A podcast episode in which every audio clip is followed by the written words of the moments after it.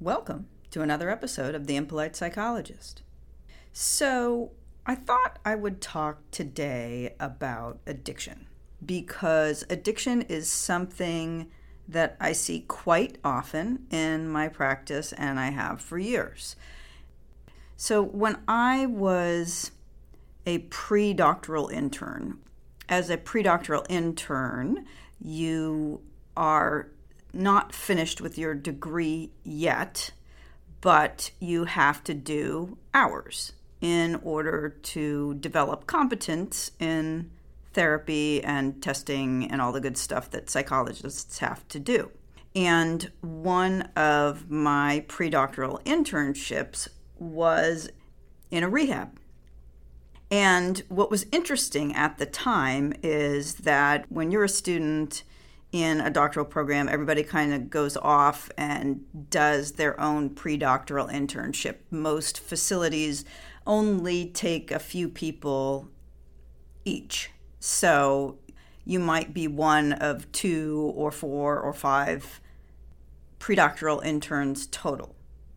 And when I would meet up with other students and they would ask me what my internship was about, and I would tell them I was at a rehab, most of the time, other students would have almost an aversive reaction, meaning that they couldn't understand why on earth I would do such a thing, that I would go to a place that was focused on drug addiction.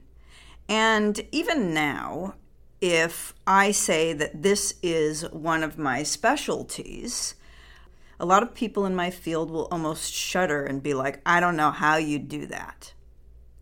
And so for years, I had thought the reason that people reacted that way was because they didn't have experience in this arena. Because addiction to me is just the result of. It is coping skills that people develop. But really, essentially, their issues are mental health in nature, and that addiction is just a maladaptive coping skill for problems that are mental health problems. And so it never made sense to me, first of all, why my colleagues would have such a reaction, but also it felt kind of strange that they didn't think of themselves as dealing with addiction or anything related to addiction because the mental health problems are the same as anywhere else. There's nothing unique really going on here other than a person choosing substances as their coping skill rather than something else. But addiction, as we know, takes on many forms, and I've referred to workaholism, and people can be addicted to now surfing the internet or food or you name it. You know, there are a number of things that people can be addicted to, but for some reason, the idea of a person being addicted to alcohol or drugs has been something that my colleagues don't want to touch with a 10 foot pole. And in the beginning, I just thought maybe it's because they don't know what to do with somebody who is addicted. And I thought that for a number of years. And now, looking back and sort of having some life experience and talking to more people over time, I've come to realize that maybe that's not it at all. Maybe it's not that my colleagues have been ignorant and don't want to work with something they don't know about, but in fact, they might have personal experience with someone they know who has an addiction to a substance. Because what I've learned is it's really hard to find people who have no experience whatsoever of addiction in their personal life maybe you yourself have been addicted, but maybe not. Maybe somebody in your family, maybe it's a friend or a family friend that you keep hearing stories about. I think we all, on some level, either have our own personal experience, know somebody personally, or know of someone else who has had to deal with an addicted person in their family or their partner and or someone who has had to deal with an addicted person who is in their life and that has been very difficult. And so I think we all have been touched by this in one way or another. And so what's interesting is I was trying to think about what is a good movie that sort of captures addiction. And the first thing that popped into my mind was Less Than Zero. And I had trouble actually even thinking of another movie besides that. Now, this was a movie that was released in 1987. That's the first thing that popped into my head. Nothing of recent years. And there are tons and tons of movies on this subject matter, but for some reason that one popped into my head. And maybe the reason that that popped into my head is because that was very impactful. Now, if you haven't seen Less Than Zero, the story is about a kid returning home from his freshman year of college and finding his friends and sort of what's happened to them in the Beverly Hills scene. And one of his best friends has become addicted to cocaine, and his life is beginning to plummet. Now, the character who's addicted to cocaine Julian, is played by Robert Downey Jr. And perhaps the reason that this is the movie that I dial into immediately is because this was a movie about a person who was addicted and it was played by somebody who was very close to being addicted. According to Robert Downey Jr., he was using at night and showing up hungover in the morning to do his job on this film. Now, he called it the Ghost of Christmas Future because when he played the role of Julian, he wasn't quite there yet, but he was on his way. Now, mind you, this movie was released in 1987 and then when we got into the 90s, Robert Downey Jr. was nowhere to be found except for in the headlines for his problems with addiction. And so nobody saw him for a while acting. And then apparently in 2003, he got clean. And by 2008, he was starring in Iron Man, and he's been sober and he's been vocal about being sober since then, and his career has taken off. And so, kudos to him because he has recovered, at least he's in recovery from his addiction. Now, what's interesting is there's a lot of debate about what causes addiction. And this is sort of the age old story of nature versus nurture.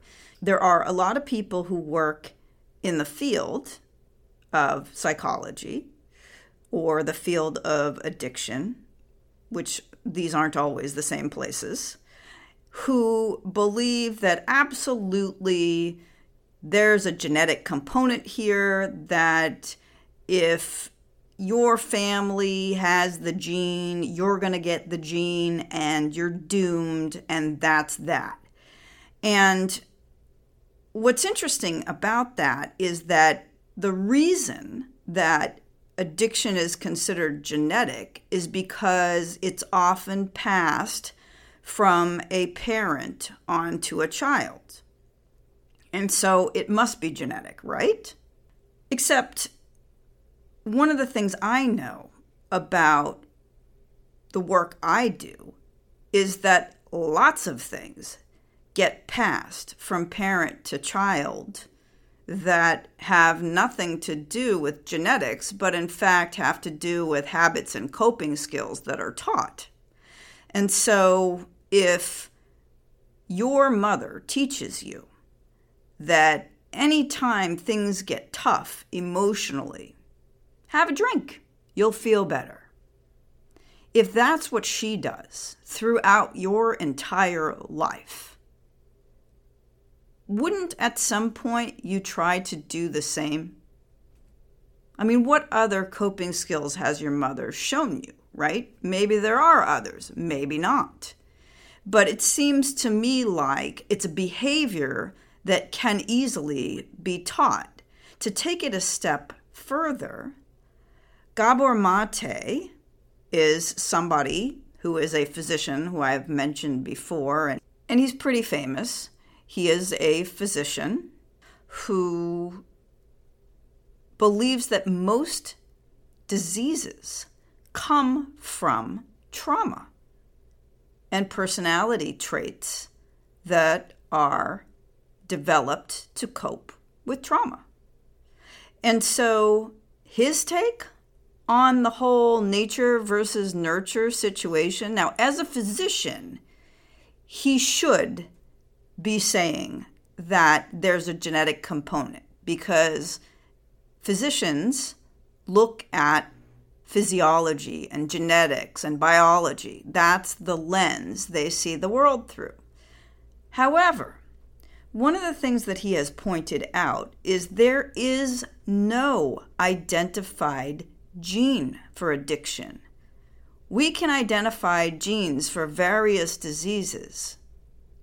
We know there's an identified gene for breast cancer, for example. However, no one has discovered a gene for addiction or alcoholism.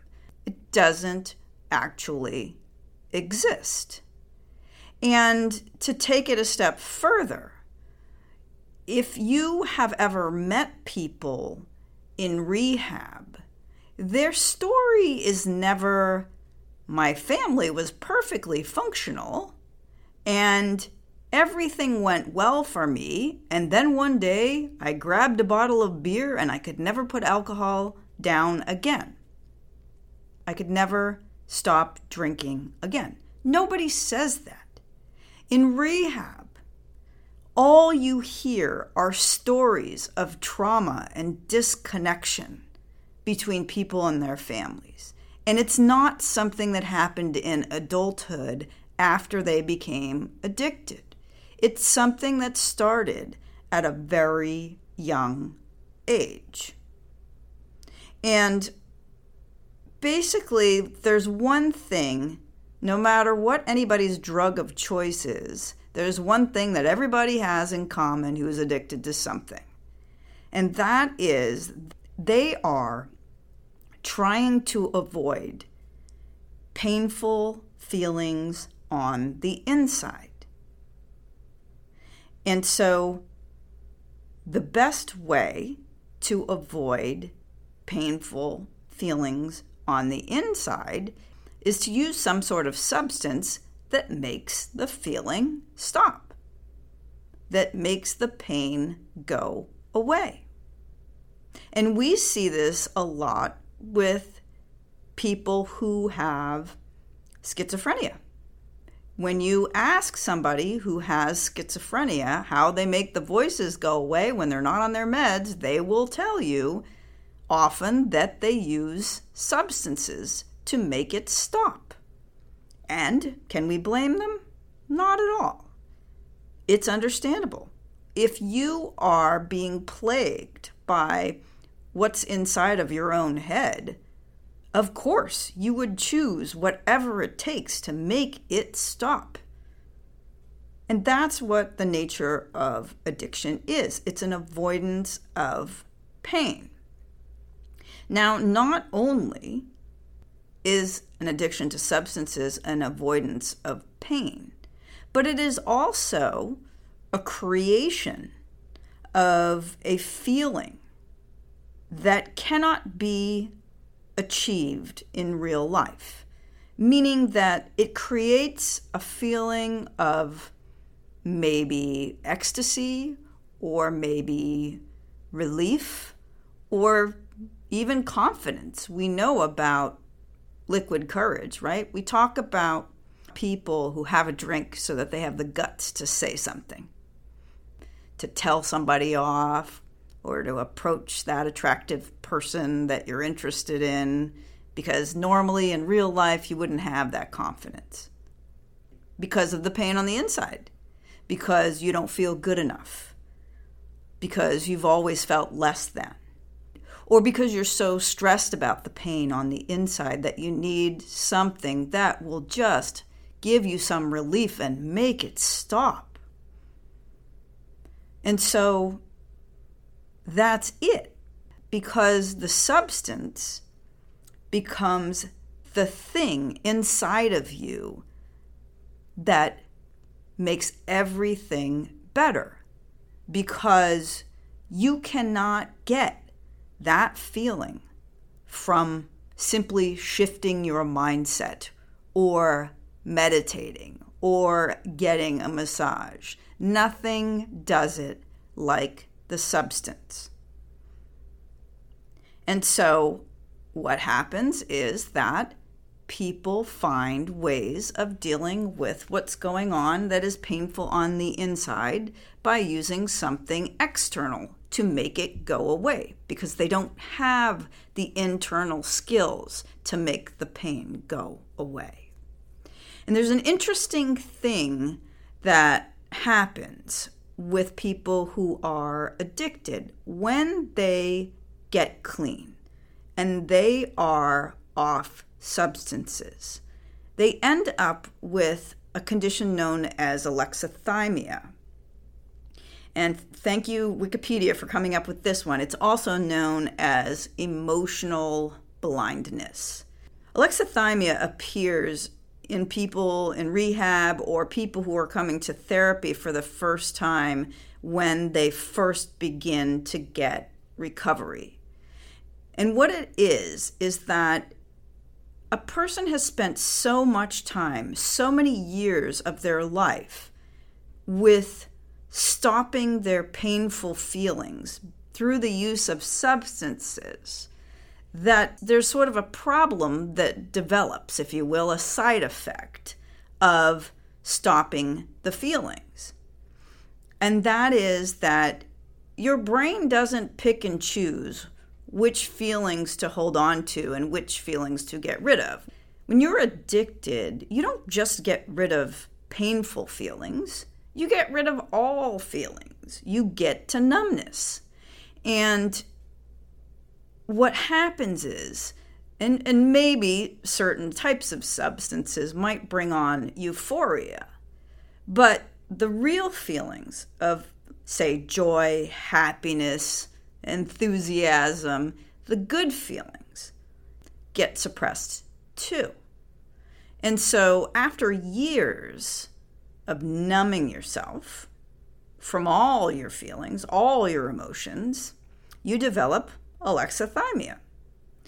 That means that when I ask you what's going on with you emotionally, such a good therapist question, a lot of times people with alexithymia don't have words for what's going on with them emotionally because they haven't been able to recognize feelings in so long that they don't even know what feelings they're having in any given moment. And so, if I ask the question, What's going on with you emotionally right now, when we're in therapy and talking about something difficult, a lot of times a person newly in recovery won't know what to say. And the best often that they can come up with is what's happening physiologically. They might be able to say, My heart's racing, or I feel dizzy, or something like that. They might be able to dial into what's going on with themselves physically, but being able to describe something emotionally is a whole other thing altogether and very difficult. Now, this is not a permanent condition. This is something that just sort of happens when people get so out of touch with understanding their emotions for so long that emotions become foreign in a way. And so it is our task in the world of psychology to help people find their way back to their emotions. Now, how do you sell this to somebody who has painful emotions? You got to sell the part about the good stuff coming back too. That when people get recovery, and it's going to be the bad stuff first, unfortunately, right? Because in order to get recovery, you have to work through the pain that is inside of you. You have to stop avoiding and you have to face it head on. And when you do that, when you face the pain inside of yourself and you work through some of that pain, then you have the opportunity after that to experience all the good stuff that comes along. The joy, the happiness, the love, the satisfaction, true connection with other human beings because that's the thing that gets destroyed too is relationships get destroyed through addiction too. I mean how do you connect with somebody when you can't even connect with yourself? And so people who are addicted not only need to find other people who are addicted in order to keep using the substances, but also need to find other people who don't actually plan on trying to be connected with them, who aren't actually invested in having a connected and meaningful relationship. And so on some level, it's like finding another superficial friend who doesn't care about your feelings at all or doesn't want to know you at all. Just cares about what's on the outside. Can you party? Will you be okay if I get high in front of you? That's it. That's the only requirement. And so sometimes I hear these stories from people who have been in the trenches of addiction who talk about, particularly for people who have been heroin users, they've lost a lot of friends in the process. A lot of people die who they used to hang out with because they accidentally overdose. Or sometimes they overdose on purpose because the feeling is so euphoric that they would love to go out that way that if that were the way they died, then that's okay. And so there's a lot of that. There's a lot of loss that occurs in these communities. But at the same time, how deep was the relationship anyway? It's always sort of, that has always been my question. What is the loss like when the only thing that you had in common with this other person was your love of the substance? You didn't really have true bonding because you were high all the time together. Unless it's somebody that you bonded with when you were sober, I don't know. But usually not.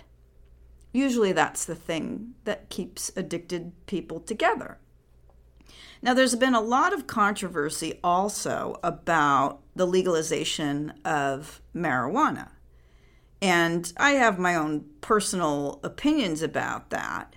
But I think one of the things that has happened all around with the legalization of marijuana is that there's a much more casual attitude about it, that people are more open about their discussions about marijuana being okay or their recreational use of marijuana. Nobody's hiding anything from anybody about that anymore now that it's legal in a lot of states.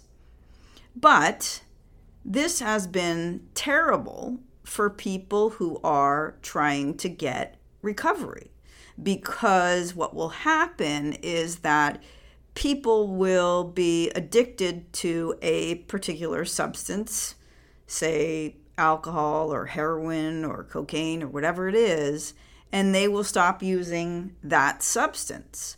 But this casual thought process about marijuana is sort of everywhere now. And I think a lot of people who have problems with addictions to other substances can now justify using pot.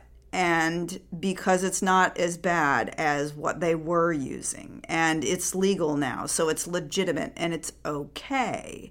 And I have had trouble with this, with a justification for using sort of a quote, less serious substance. And when somebody is already addicted to substances and uses them to get rid of pain, and now has a legitimate drug to use that they can't get in a lot of legal trouble for using, and everyone's sort of casual about it, they can go down that rabbit hole too in a heartbeat. And I don't think that people understand that it's not okay for everyone. And that's a problem I've seen. Addiction is nothing easy to get over. It is a huge hurdle because it's not just about stopping the use of a substance. It's also about dealing with the most traumatic and painful feelings inside of yourself and dealing with the biggest heartbreaks of your life that caused you to feel like you need something outside of yourself to have any kind of relief or relaxation on the inside. And so it's not just stopping the habit, it's about facing all your demons on the inside head on and living with those demons and tolerating the feelings that come with that. But I promise you that if you can do that, you will get reconnected to the world around you and you will have joy and happiness and appreciation and gratitude and relaxation in your life but you're going to have to fight the tough fight first. And it's not going to be easy. Be well, and thank you for listening.